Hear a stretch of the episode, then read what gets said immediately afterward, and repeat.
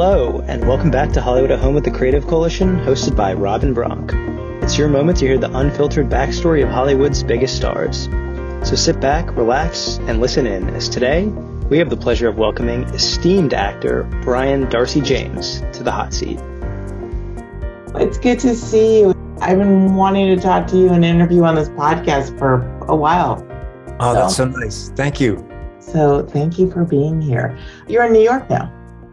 I'm back in New York. I'm right now currently in uh, in Connecticut where we have a little house. So just kind of uh, holding up here for the time being. I'm in LA more often in uh, Westchester. Oh, okay. Yeah, so we're not too far from from where where Westchester is. Yeah. And you have a new Apple show. Apple. Uh, yeah, I'm I'm on Dear Edward, uh, yeah. which just premiered about two weeks ago, I think. Yeah, the timing is fuzzy, and yeah, so that just came out. Tell us about that. Well, Dear Edward is based on the book, a novel with the same name, and is about a young boy who survives a plane crash and he becomes a bit of a talisman for all the people who are mourning the loss of the people that perished in the plane crash. And because um, Edward is the only one that that is still alive, he like I said, it becomes kind of a magnet for all these people who are dealing with their own loss and, and figuring out how to move forward with their lives. So it's about community, it's about pain, it's about uh, overcoming that through uh, reaching out, and uh, it's it's a beautiful it's a beautiful story. So tell about the role you play in Dear Edward. I play Edward's father. Robin Tunney, uh, a great actor, is playing the mother, and I play the father and uh, Max Jenkins plays um, Edward's brother, our son. And so in the pilot, you get a sense of um, Edward's family life, and they're they're scurrying off to Los Angeles because Robin's character is starting a uh, a job as a television writer. Uh, but anyway, I play I play the father. You've done this what appears to be this seamless, successful run, small screen, big screen, Broadway. You started out what was your dream? Well, it was it was really only I think probably trying to get the chance to be on stage and do the thing that I had started off loving and learning, which was you know studying theater at Northwestern, right? At Northwestern, yeah, exactly, and uh, started working professionally in Chicago while I was in school. So my main you know kind of source of I guess my profession was was being on stage. And all the while, you know, when I got to New York, not very long after I finished school, you know, I was always trying to get into television and film, you know, and I had sporadic results of of doing doing that. But the mainstay was theater. And I, I would say, you know, with Spotlight, with that role in that movie doing so well and getting a lot of attention winning the Academy Award, that was it was a nice kind of way for casting directors, producers, et cetera, to kind of you know to have have a little bit of more of a handle on on uh, on who I was. And it kind of changed it changed it allowed for more opportunity uh, let's put it that way for me to get in the room and be considered for such things. So that's what was a nice a nice turn of events in terms of my career.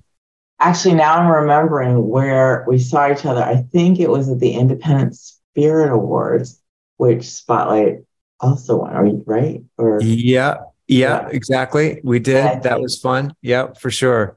Heading back there actually in uh, in a week. For, I know. I cathedral. know. Well, talk a little bit about what was your first Broadway experience? The first show that I did, or my experience as a spectator, is there's two different things. How about well, in, in 85, I saw Dreamgirls on Broadway, and that was my first Broadway show. And I was struck by how small the theater was. Wait, you know, it was your first Broadway show because you grew up in Michigan, right? So. I grew up in Michigan, yeah. And I was visiting, we were visiting my aunt and uncle who live in Connecticut, and uh, they took us to see the show. And, and uh, yeah, so I was in high school at that time. And um, so that was my first experience seeing a Broadway show but my first experience being in a Broadway show was uh, doing Blood Brothers, uh, a musical by Willie Russell. And um, I came in and uh, replaced an actor uh, who was leaving to go do another Broadway play.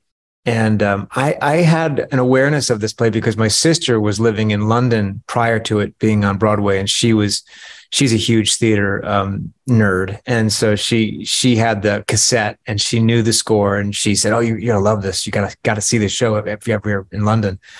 Well, because of her kind of you know recon, I had a beat on the show, so I knew what it was. I knew the music, and so it was helpful going into it because I kind of knew what was expected and kind of the, the vibe of the of the show. But yeah, that was a thrill. It was a thrill to be in that show. What was unexpected for you? It was your first time on Broadway. So, you know, you'd been to Northwestern, you were in you were you were working already. What was most surprising about being on the great? Well, I, I, I remember thinking, you know, this is an answer to your question in a, in a, in a weird way. Um, I remember being very nervous about what it would mean to step out on stage and be, you know, in a Broadway show. And I remember having a lot of nerves about that and just that kind of unknown quality of what it would be like. And and as soon as I started, the, the show starts with a bit of a tableau of the ensemble singing a song together, and that is a bit of a kind of a introduction to the story itself. So I remember walking out on stage and thinking, "Oh, this is this is like any other show I've done before, with the exception that you know it has this title called it's a broadway show and the expectation of the people that are seeing it and where it is and all that. So i remember that that kind of reconciling those two things. It was an interesting moment because you know in my mind there's this mythic quality of what what it means to be you know on a broadway stage when in reality the the work is essentially the same as any other show that i'd done before. It's just the packaging was different. So that was something i do distinctly remember. What was your first opening like what was that feeling, your first opening night? Well, let's see. My first true opening night would have been because I because I wasn't there for the opening night of Blood Brothers since I'd replaced um, Philip Lale, uh, the actor who was in it originally. No, no, I care about you. No, I know, I know. I'm just, I, am just saying that as a. Pre- it was my first Broadway show, but my first real opening was doing Carousel, Lincoln Center. So that was uh, that was the next Broadway show that I did, and that was really special because the Lincoln Center aspect of it, the show itself was was really um, you know was just a great it's just a great experience all around. You know, a lot of young people um, kind of in this big ensemble of of the show and you know great actors like you know Audra McDonald, Taye Diggs, Paula Newsom. Um, I met my wife during that show, so that was really special. There was a big party at uh, what is it that place on the Upper West Side? It's, it's classic. Elaine's or uh, no, and it's uh, oh, it's right in the park. In the park. The second you say it, it'll be like, duh. Why can't I think of it? Russian tea. No, no, it's it's in the park. Tavern on the Green. Yes, Tavern on the Green. Thank you. So that was super super fun and exciting, and it was um it, it was it was such a beautiful show, and working with Nick Hytner and Bob Crowley, the, the the set designer. They were just incredible people. So that that that was definitely a, a memorable moment. What about talk a little about Shrek? What would you like to know? Well, you starred in Shrek the musical. What did you find challenging about that? Well, the makeup. Uh, that was by far the most challenging work experience I've ever had. Uh, the makeup was extraordinarily challenging in that it took an hour and a half to get into it and about 45 minutes to get out of it. And then during the show, there, you know, you're wearing this big fat suit. And so there were a lot of, there were a lot of challenge, physical challenges doing that show and getting through it. And, and, but when the show was happening and when we were doing it, there, it was just gorgeous and lovely and, and, um, a super fun ride. And, um, you know, that score by Jeanine Tesori is just, just great. But, you know, it took its toll on me mentally because it was just so hard. It was it was like doing two shows at once because the work and the patience and the impatience that that you know took place getting in and out of the makeup was was really really hard. And my daughter was in second grade at the time. I never really saw my family. You know, my wife and my my daughter would come when they could in between shows because I couldn't get out of the makeup in between shows because there wouldn't be enough time to do anything other than get out and then back into the makeup. So I just had to stay in the big green head in between shows. and so I was kind of locked into in in the Shrek jail for Wednesdays and Saturdays. You know, and my my daughter would begrudgingly come along because you know my wife would try to come cheer me up and bring me some soup, and my daughter was like, "I gotta get out of here. This is this is not fun." Plus, my dad looks like you know a weirdo, but um, you know, so I did that for a year, and you know the the challenge of it was was definitely the um, what was required in terms of making the, the character come to life. Well did you take pause when you were offered the role? Did you take you know because you you're in such heavy prosthetic pros, costume. Yeah, yeah. and did it make you take pause? And, and also did you have to learn how to how does one you're completely covered how do you project how do you your facial expressions. well, the design was extraordinary in that it didn't really impede me in terms of my physicality. So there wasn't anything that I had to do to uh, stretch beyond the things that were, you know, laid on my face just with prosthetics and glue. So I will say that the design of it was was extremely flexible and extremely helpful to me, you know, in terms of expression and you know, once I had it on, then it became just an experiment of trying to figure out, you know, how to use it properly and, you know, convey what I wanted to convey as the character. A lot of that work was done automatically just by virtue of how I looked. But you know, I, it was definitely a learning process. More so, I think, probably with the with the costume. The shoes had lifts in them to make me look, you know, taller.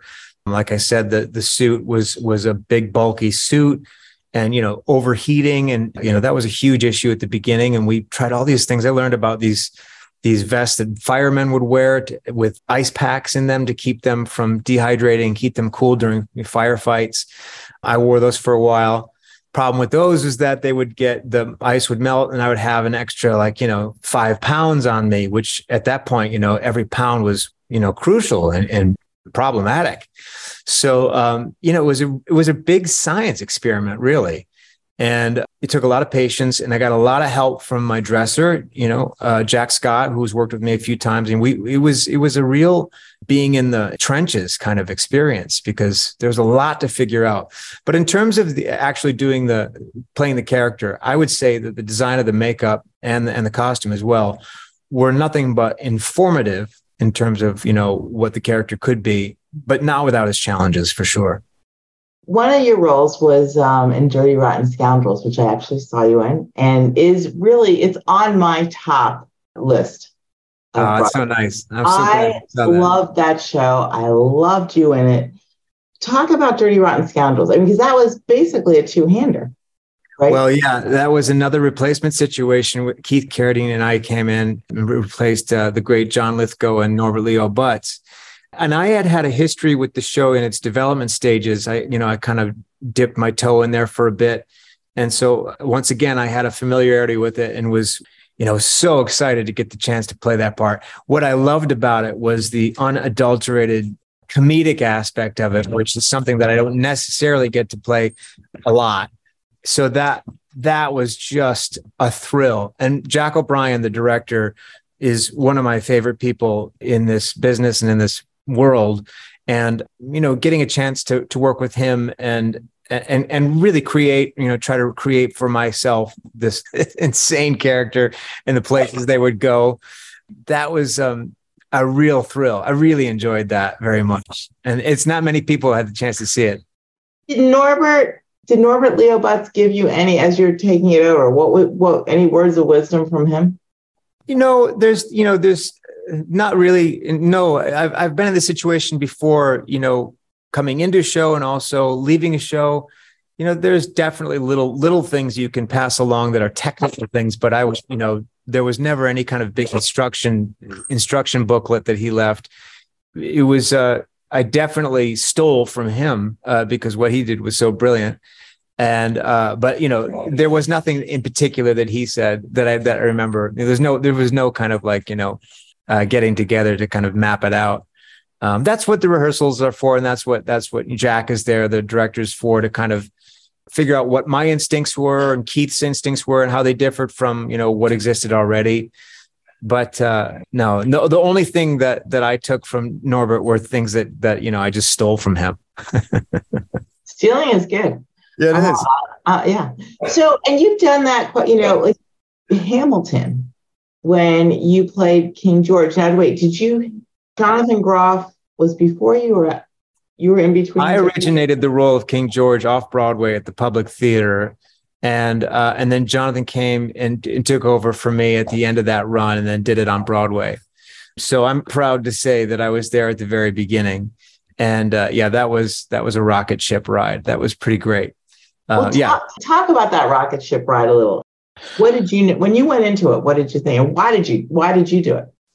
Well, I did it because I was asked by by Lin uh, and uh, and and Tommy Kail, the director. I had done a different couple of workshops along its way and its evolution, both at different stages of the game. I did one in a in a small room that had, I think, just the first act, in which King George appears. So that that had been written already, and so that was my first introduction to the material in a very base, not basic way, but a very limited way, because again, it was only the first act. And then the second time I was with a full on workshop, what was fully choreographed. And um, that was even more eye opening because of just how extraordinary everyone knows that it is. At that point, it was just being revealed to us for the first time. So those two experiences were were kind of the beginnings of my understanding of what the show was. And then, of course, the third aspect of this evolution is doing the show itself at the public. And, you know, when you have that combustible combination of a show and an audience, that's when it really became wildly clear that this was something that was just unlike anything I'd ever experienced. What about the show though? You knew Lin Manuel and you knew his, his partner, but what about it crystallized it for you? Was it the score? Was it the, what, what made you see that it was going to? I mean, why would you, Brian Darcy James, do this? Well, you know, it's an audacious thing to to say. You know, it's a it's a rap musical about Alexander Hamilton, who I knew little about. Um, the combination of those two things on the face of it was was intriguing, and you know, how is that going to be pulled off? Those are always really interesting things when when just on the face of something, it's it seems kind of uh, unique, and and uh, uh, I'm always attracted to that. I knew Lin's work, you know, a little bit before doing this from In the Heights, and you knew he was uh, just an extraordinary artist and was incredibly compelling in terms of his writing and his acting. So, the, you know, the, all those things preceded it. But, you know, when you start seeing it breathing on stage, I, I will say Andy Blankenbuehler's work as well, the way that it moved and the intricacy of it and the complexity of the movement and how the, the movement was telling the story as well. I do remember walking in to the workshop where the movement was being introduced. And because King George kind of is kind of a plug and play role, you know, I got there late in the process and I saw I saw this thing in a way that I hadn't seen in its prior, you know, um, iteration. That that I think is when I realized this is something that was like a whole new language, N- literally with the language of of of the rap, you know, rhythm and the and the intricacy of the the rhymes and the this the kind of the speed at which it was being delivered. And then of course the way it was moving. It just seemed like and felt like something completely different. And uh, like i said once we started doing it for people in in the audience in, in the theater and the audience was responding so positively to put it lightly that that just confirmed it and just really made you realize well this is this seems something like something else you know? Uh, so i'm really really grateful. I'm filled with gratitude that i had that experience of of you know being in a situation where no one really knows what's going to happen but it's revealed to you in the moment that this is you know that you're breaking ground and you're part of something that is that is historic did you love singing your song as king george I loved it. I loved it. I'm a I'm a I'm a three chord. I love that song too, by the way. I just yeah. over. Everyone over. does. It's such a catchy song, and it's so clever, and it's it's such a uh, it's just a great you know kind of British pop kind of uh, you know tip of the hat to to that kind of style of writing. Yeah, I mean, uh, like I said, I, I'm I, I'm drawn to that. I'm drawn to those kinds of songs in in in my life. You know, I just love that. I love the good three chord pop songs. So to be asked to be the person to deliver that song, which stands alone in its own style, um, there's a lot to love about about having that that responsibility and you know being the one who's going to come and kind of turn turn that the, the apple cart over and say no we're going to do this now and then have it be the king so every every everybody has to look at you. Um, there's nothing wrong with that. I don't think any actor would disagree with that. But yeah the the song is so so sweet and catchy and just so good. It was from the very beginning i was i was ravenous about getting the chance to sing it it was like, do you remember in college you would have that song for finals, you know, that all the, the dorms would be shit, you know, when people were listening, it was like finals week. That's that song though. If I were in college now, I'd be playing that song over and over again.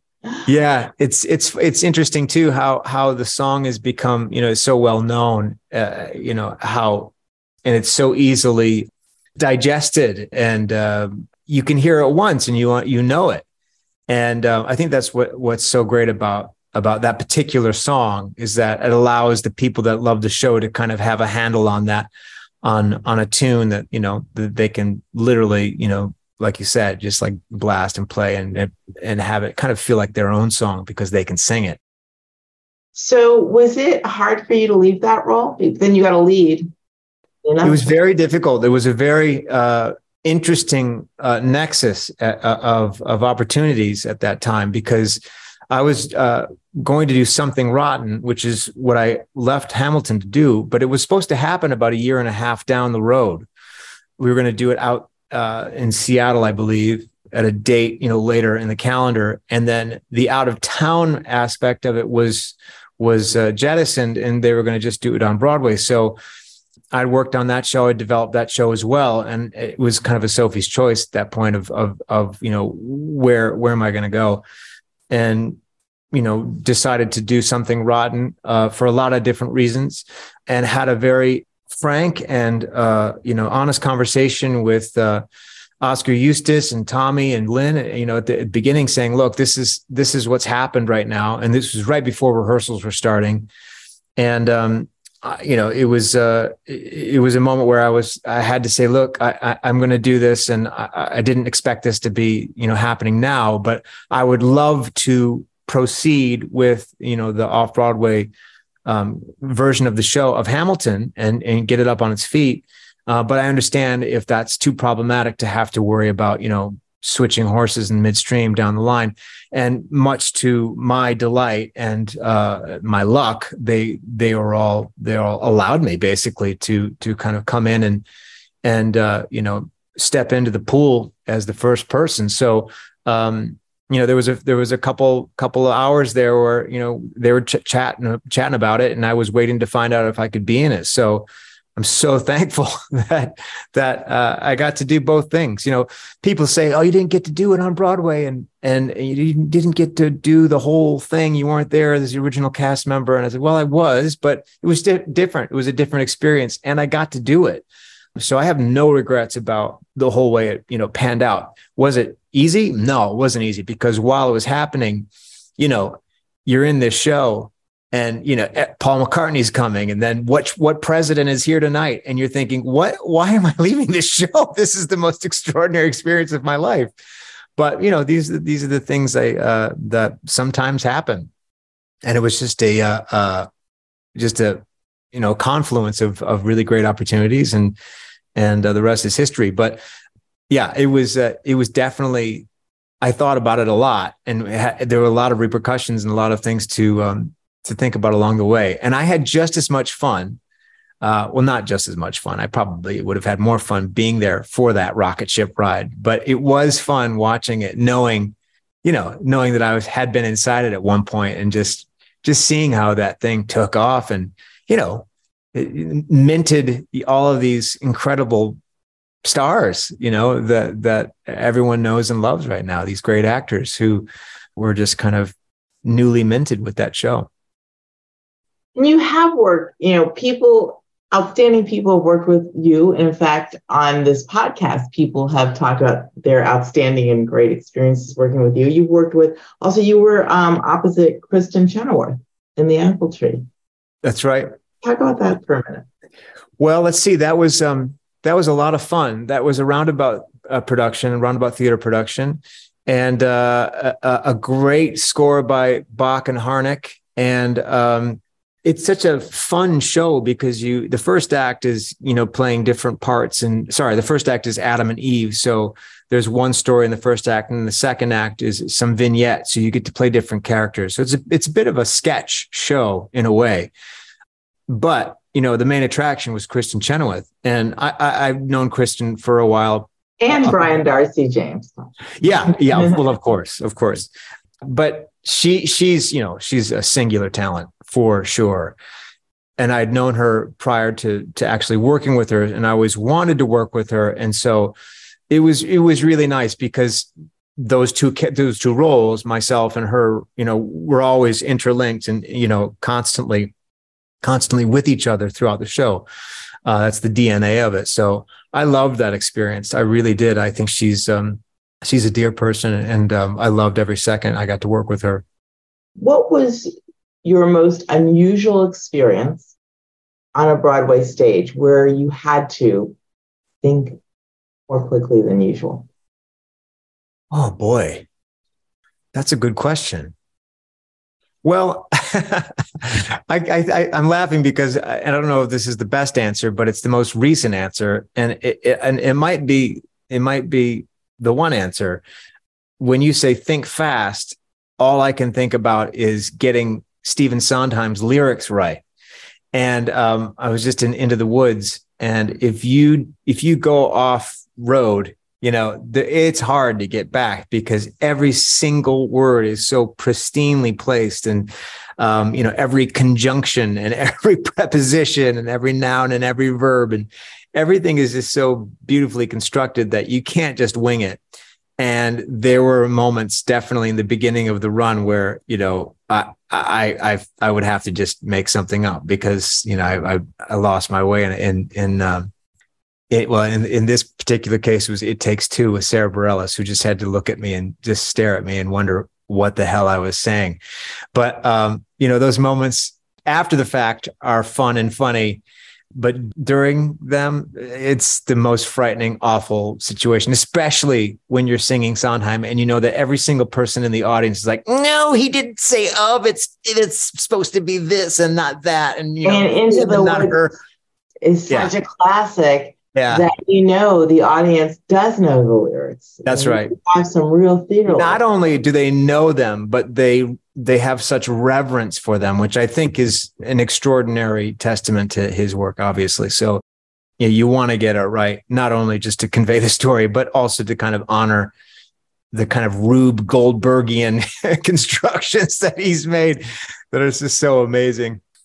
I love that because, and my own, my little experience, my kids were in, into the woods. So I saw about 25, you know, young theater performances of it, but the, it was so yeah, you the lyrics and them learning the lyrics, and that this is just my kids, but it was a it was it was a real lesson. Yes, the arts do teach you how to be disciplined, how to be yeah. strategic, how to, yeah, how think true. on your feet.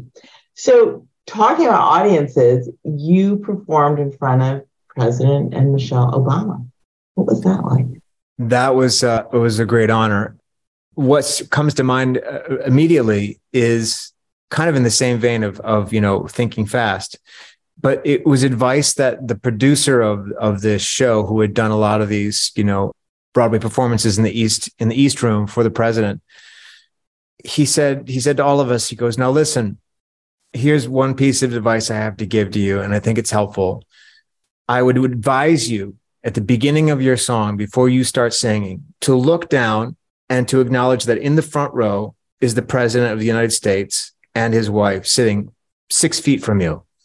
Because if you try to avoid that and you sing your song and you're in the middle of your song and you've forgotten that fact and you look down and you see that's the president of the United States and his wife sitting six feet from me, you're going to lose your way and you're going to freak out. So look at them, understand the scenario, and then proceed with your song. I thought that was fantastic advice. It's such, it's just great it's just a great way of i don't know looking at the world and just kind of see what's in front of you and deal with what you have and then proceed accordingly so that's one thing that i remember what what did you perform i sang blue skies uh, the Irving Berlin classic, or you know that that's just just a great song. Yeah, and I you know met, met them both, and and uh, you know I remember trying to crack a joke with the president at the end because you know I had to follow this this super phenomenally talented young like eight year old girl who stole the show. I can't remember what she's saying, but you know I, I he was meeting her and then he met me and I said something like, well, I, I had, I did my best. I had to follow her. And he goes, well, you did all right. You did all right. he was great. He was, it was, and real, was it actually in the White House? Yeah, it's in the East Room. So, um, which is the East Wing, rather, I think it's called the East Room or Wing.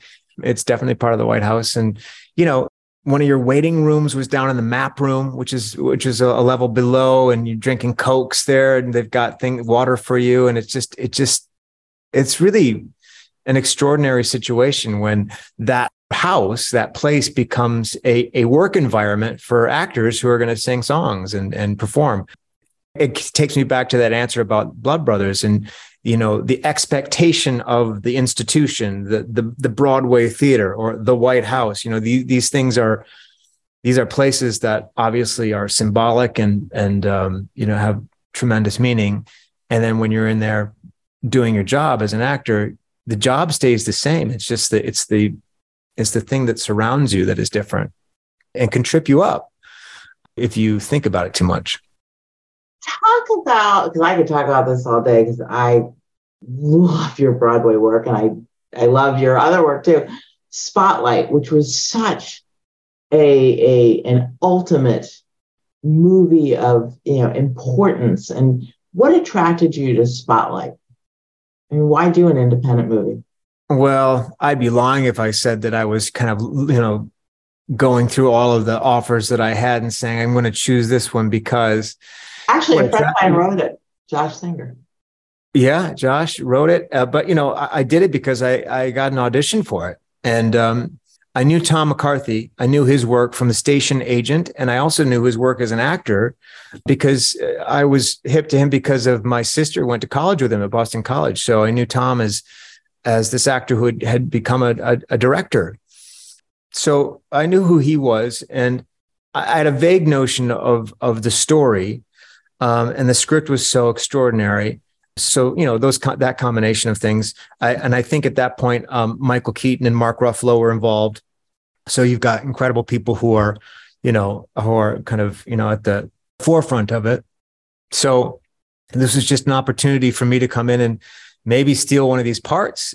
And you know, lucky for me, that's what happened.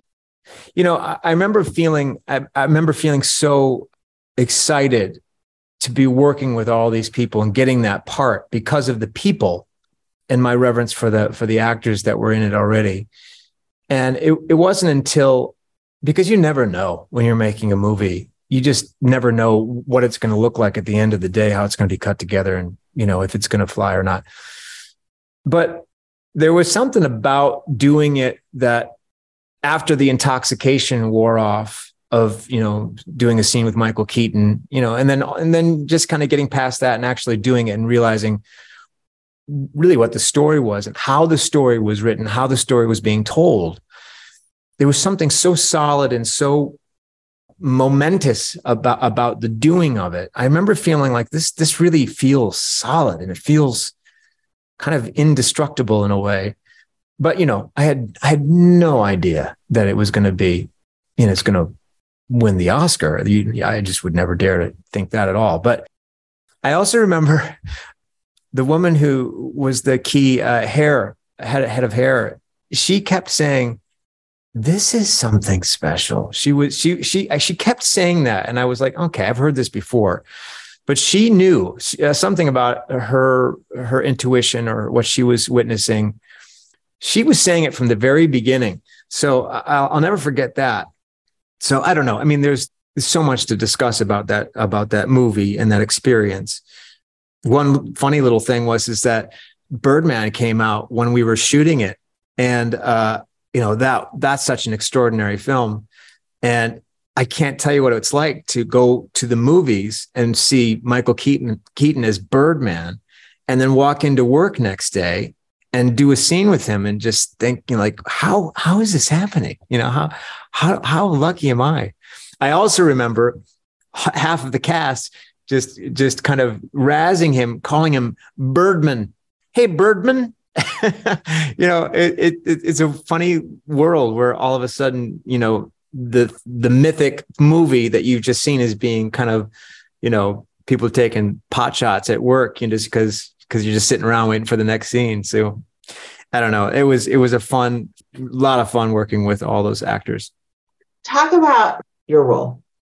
Well, I'm happy to say that Matt and I have, uh, have remained friends, and um, I recently went to um, where he teaches at uh, Northeastern University in Boston. He's a data journalist, and so it's in that it's in that world.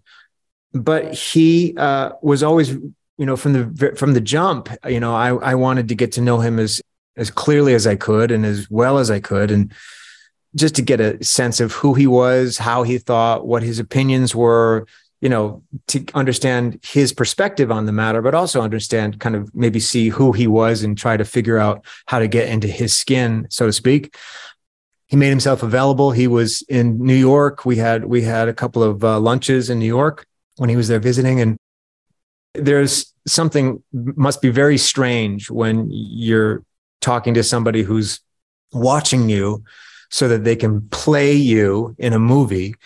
And I know that all of those journalists had been down this road before with another version of a story of the spotlight story that didn't pan out so great and they all kind of were rolling their eyes about it so they i think they all had their guard up a little bit in terms of not expecting too much but again even more remarkable because if you've had that experience, you, you probably would be wary of having to do it again and putting yourself out there and being generous to help someone else try to do that. But they all were. I mean, I, I think I can speak for all of the actors who had to portray their doppelgangers. Every one of them was super helpful and super generous with their time and you know wanting to get it right just as much as we did so matt carroll is a great guy a lovely a lovely person uh, an incredible journalist great teacher and uh, he's a he's a good friend. And spotlight, you would all take pause and wondering, is there going to be backlash on this? Are we, you know, are we up against the church? Did that?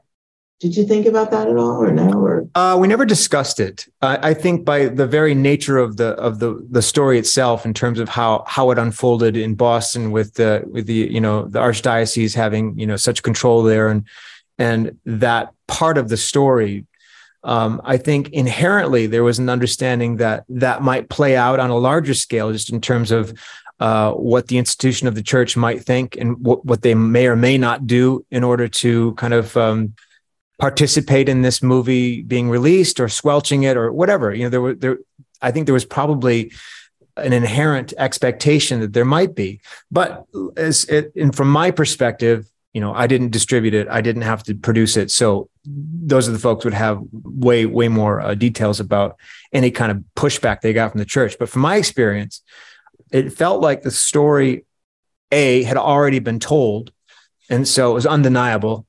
Um, so there was really no sense or really no chance for anyone to come back and say, well, this, this isn't true. How dare you say this? It had been, it had been exposed already. Now it's just being exposed in a different way. And as it turns out, it was being told in a very, the story was being told in a very, very, very compelling way. So that it just, it, it just gave a platform to this story to reach more people. And I, I do know that we were hopeful. And I do know that the journalists from the Spotlight um, team were hopeful that their work could be extended by virtue of this film, meaning that the same thing that happens at the end of the film when they kind of rip off the the top of this thing and all these people come forward and say this happened to me as well. Maybe that will happen with this movie and it did.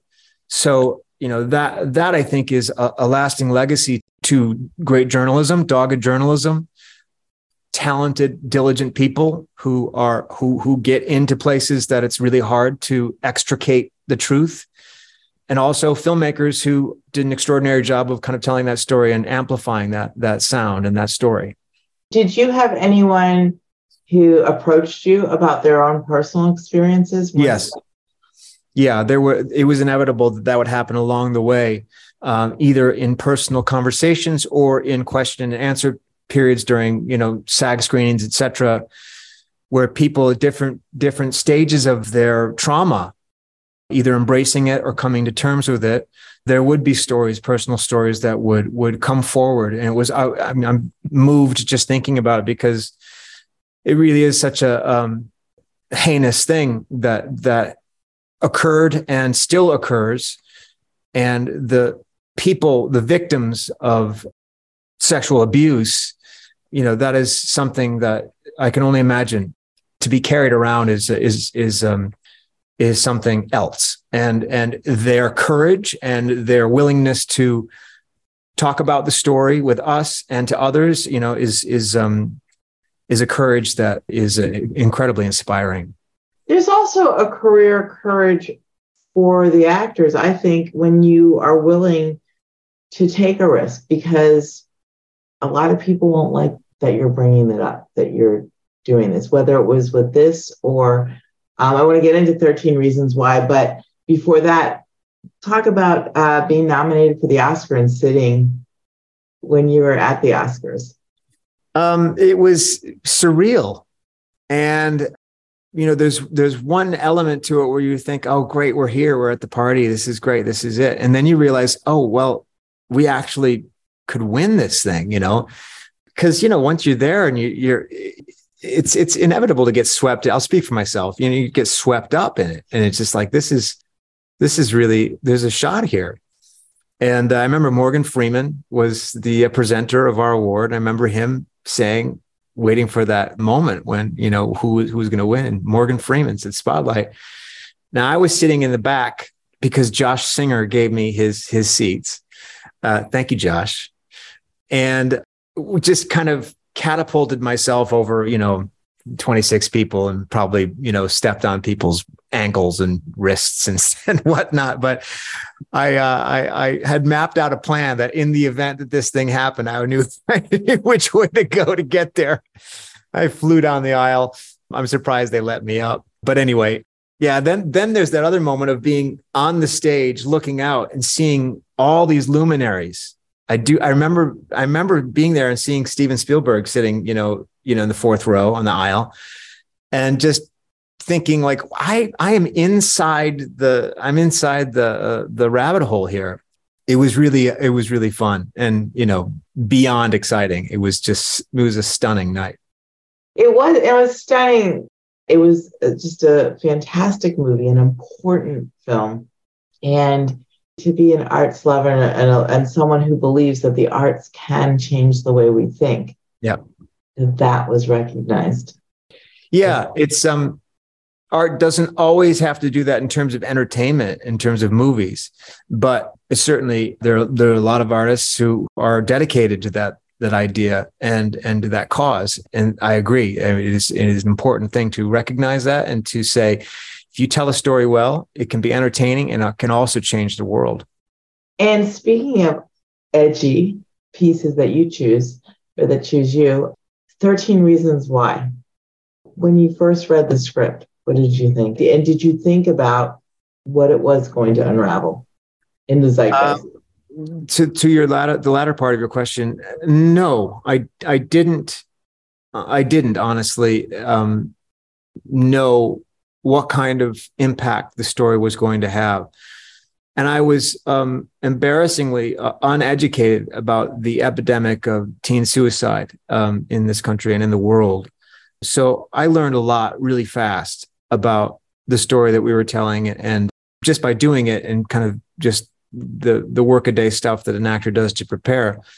But it wasn't until afterwards, until it became, you know, a show that a lot of people were watching and therefore a lot of people were discussing and therefore considering the topic there were lots of things to discuss.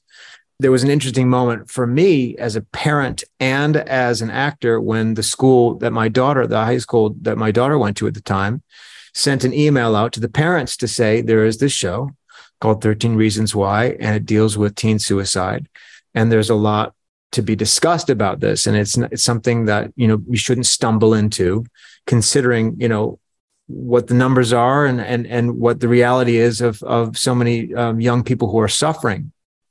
And I thought it was a really interesting moment for me to appreciate as a consumer, you know, what, what it, what it is that happens when we tell stories uh, and we watch movies.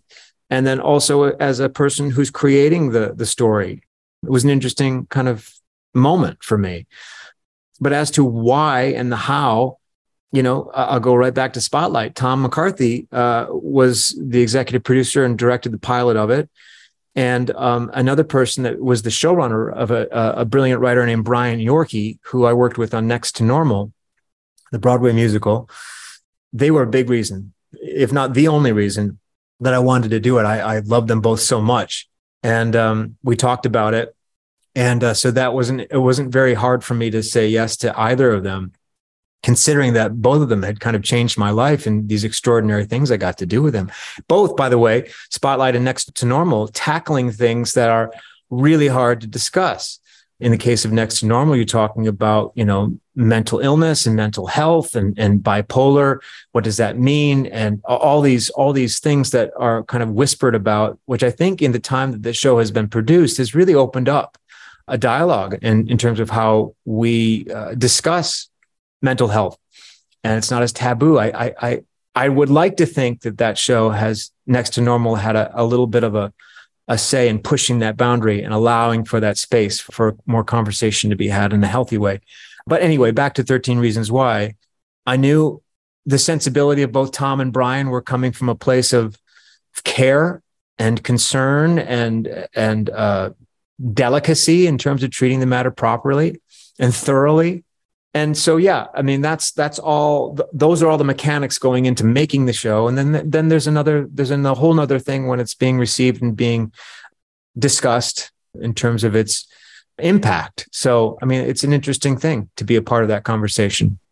What about working with all these teenagers or young adults? I don't know how yeah how what was that like most of my stuff was with Katherine, who played who played the lead, and with Kate Walsh, who played the the mother, my wife.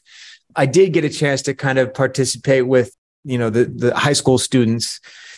They're all so talented. They're such talented people, and when you're surrounded by that, and, you, and you, especially with a younger uh, group of people who are um, honing their skill and are full of life and and full of exuberance and and uh, just at a different point in their lives. So they just have a an energy to them that is um that is undeniable. That is that is um infectious. And anytime it was with them all there was such a a, a big big just you know, kind of big burst of energy because they were all kind of in love with each other and it was a great group of people. And and uh, it kind of made me jealous because because you know I wanted to kind of get in that world and, and play around with them, but I was you know I'm just I'm, I'm the dad on the outside, but um, they're, they're all such extraordinary people and great great actors. It was it was fun to get a little bit of what they were doing on set and then to watch the show and see what they were actually doing, see their work and in, in, in a full fledged way. That was really exciting. And Katherine Langford, who's an great young Australian actress, played your daughter, who yes. was focal point of the show. When you were working with her, was there any wisdom that you could give her? Because you know this was one of her, first big giant roles, and um, no, I'm like I'm I'm not I'm not there to impart any kind of education. I'm or did you learn anything from her? Well, look, I think I think uh, hopefully we both learned from each other in terms of like just trying to be as as truthful and honest as we could. I mean, I think I did learn something from Katherine. She was under a tremendous amount of, uh, she had a tremendous responsibility to carry this show. And, you know, she was virtually unknown. And I, I do remember a couple conversations about, about what that meant to her and how it must have felt. And, and the grace that she, that she displayed in doing it. And, ultimately it always comes back down to just getting the job done and doing your doing the best job you can. You're not thinking about what it means to you in, in terms of your career and how this is going to make me how it will position me for the next thing. Uh, it has nothing to do with that when you're in the middle of it. You're just trying to get the scene right. You're just trying to create a character that is honest and truthful. And you know any moments that we had were always so great because it was such a dramatic story and the characters wanting so desperately to find connection and find a place of health and and and love that you know those scenes were always so beautiful and fun to do. But anyway I, I, I just i do remember watching her thinking wow this is this is such a an interesting moment for for this young woman. Of course at that point you have no idea the show could be on the air and no one would watch it. So w- what difference does it make career wise but we all know what happened it was a, a successful show and she's exceptional in it. So she's on to her next phase of her career. Yeah, I mean, I in watching the show, I have three daughters who by then were in their twenties, but it did. I mean, I, and you said, and your daughter was a was a in high school at that point. It definitely it was a great show. It was entertaining. It was, but it made me think. It did. It made me think a lot more than I had. Yeah, I think that's um, a good thing whether it means reaching out or, or just self evaluation or awareness of others. I mean, all of these things that, that the good things that I think that can come out of uh, telling these stories, I think um, are important. And I cannot leave you without talking about Smash. I love that was that was just a brilliant show for especially if you're a Broadway lover. Yeah. So you were you and Debra Messing were married. Yep. And uh, it was sort of this insider baseball of musical theater. And I thought, you know, one of many reasons it was so great was because it really seemed to be a great insider look at Broadway. What did you think? Yeah, I agreed. I agreed. I, I, liked, I thought the pilot was so extraordinary in how they set it up, and you really got a sense of the mechanics of auditioning or the making of the the choreography the the the toiling over a writing of a song all these things that I find really interesting. But again inside baseball can can sometimes be boring to people who have no interest in baseball. But that was the trick of the show is to kind of rise above all that and make all that granular stuff compelling on a universal level just by virtue of the people you know? So that's when really well drawn characters by Theresa Rebeck you know enter the picture. And you know, you kind of want to see how these people are are going to succeed in their lives and in their profession. And so, you know, hopefully it rises above the the microcosm of this world and becomes a macro thing with just life. But yeah, as a as a guy who who spent the better part of his life, you know, creating theater, I loved every second of it. I was a little jealous at every every table read because you know, there'd be, you know, everyone would get up and sing their song, and I'd be in the corner saying, like, I could sing, kind of sing too. Maybe I could sing a song. But no, but I was happy. Wait, weren't you sort of like the anti? Uh, like just well, I was uh, I was there to kind of establish some sense of the reality of of of this world in the sense that not everybody's in show business, you know. Uh, so and it was, was so funny that you, who is this incredible Broadway musical star, were the outsider. I love well, that. yeah. I mean, I've, I, people have said that a lot. How, how is it possible? And the thing I always say is like, well, I don't get jobs so that I can represent Broadway. I get jobs hopefully because I'm playing a character. I'm an actor. So it doesn't matter what I'm doing in it. You know, and it would be silly if every single person in that world, you know, could just break into song. So I, I had no problem with it.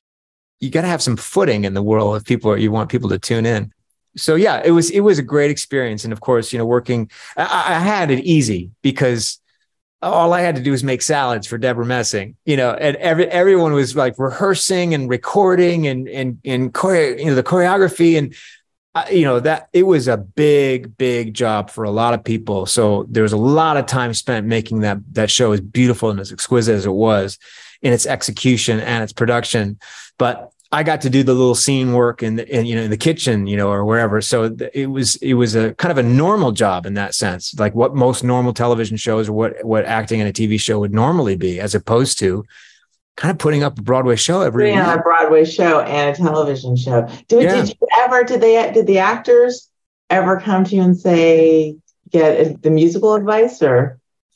No, no. everybody that was doing it was was well equipped to kind of to do their job. I mean, if if I'm I'm guessing this that perhaps were some folks that hadn't had a lot of experience in front of the camera. I don't I don't know if that's true or not, but if that if that's the case, you know, there's there's always a big learning curve in trying to figure out how to do that and understand that and just, you know, just get familiar with the process, which is a lot different than doing it in front of an audience in, in a live theater setting. So again, I'm not there as some kind of person who's doling out wisdom as to how to do people's jobs. Um, I'm always just happy to be there. right. I didn't mean to paint. Yeah. No, no, I know. I I appreciate what you're saying, uh, but but it's it's the wise uh, old musical. yes, guy. exactly. Ask him; he knows. He's been around he, forever. He keeps singing, "I'll be back." yeah, why is he singing that song from Hamilton? Just, I want to do. You did touch on this. Next to Normal was so ahead of its time. When you joined that cast, did you realize it was ahead of its time completely?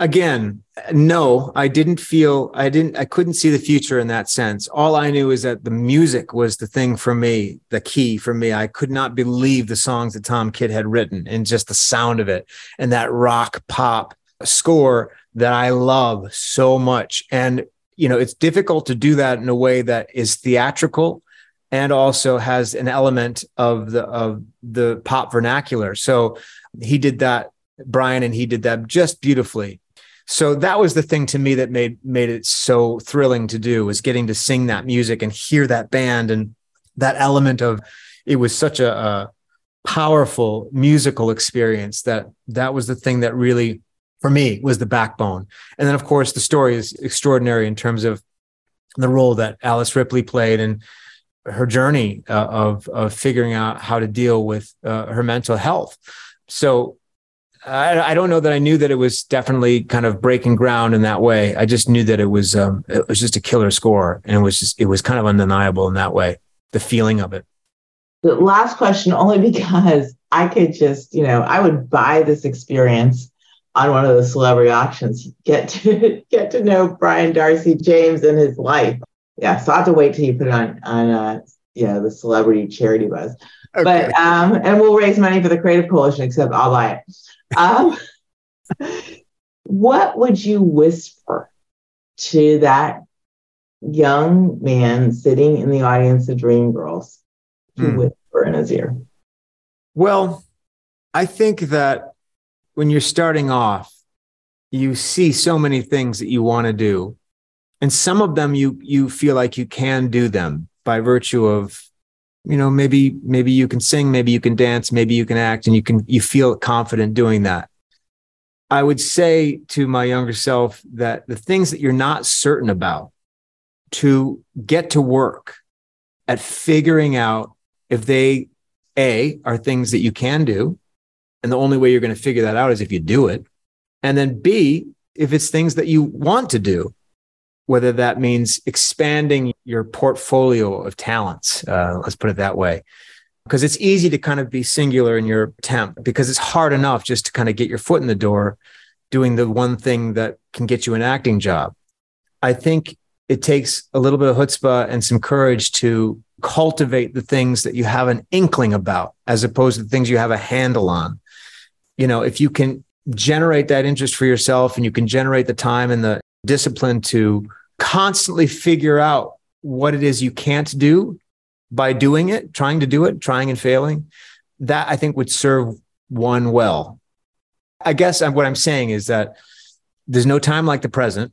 Get to work if you have a thought about doing something, do it. Don't just think about it and don't be afraid that you can't because you think that you can't. You don't know until you do.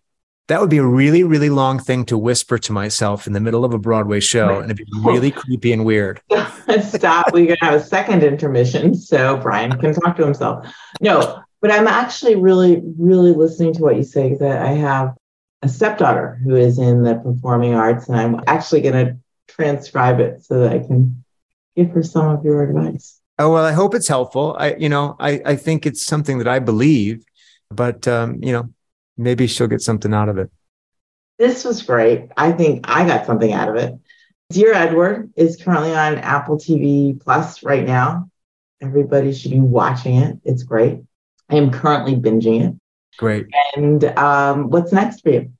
I got all kinds of things happening. I'm in a movie called Pain Hustlers that stars Emily Blunt and Chris Evans. That's out in uh, October on Netflix. I'm in a movie that just premiered at the Berlin Film Festival Rebecca Miller's movie starring Anne Hathaway, Oh, Dinklage, and Marisa Tomei. I love Rebecca Miller. She's a oh, yeah, she's the best. longtime Creative Coalition member, as is Anne Hathaway. Yeah, I- What's the, I- name, what's the name of that film? That's called She Came to Me. That's super exciting. I'm in a show called Love and Death, starring Elizabeth Olsen on HBO Max, coming out in the fall. And I'm doing a, a really new, exciting piece of theater called Days of Wine and Roses, based on the movie, written by Adam Guettel and Craig Lucas, and directed by Michael Greif. And that's going to be at the Atlantic Theater off Broadway this spring. So I've got some really cool things happening, and I'm super excited to get to work on the musical and really excited about these movies that are coming out. I don't know how you had time to do this podcast. well, as you know, it, was it was a little tricky finding the finding the Thank dates you in the calendar. Thanks for your flexibility and your patience.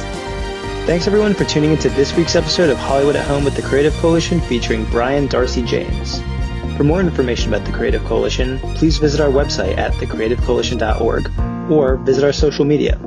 That's at the Creative Coalition on TikTok and Instagram and at the Creative C on Twitter.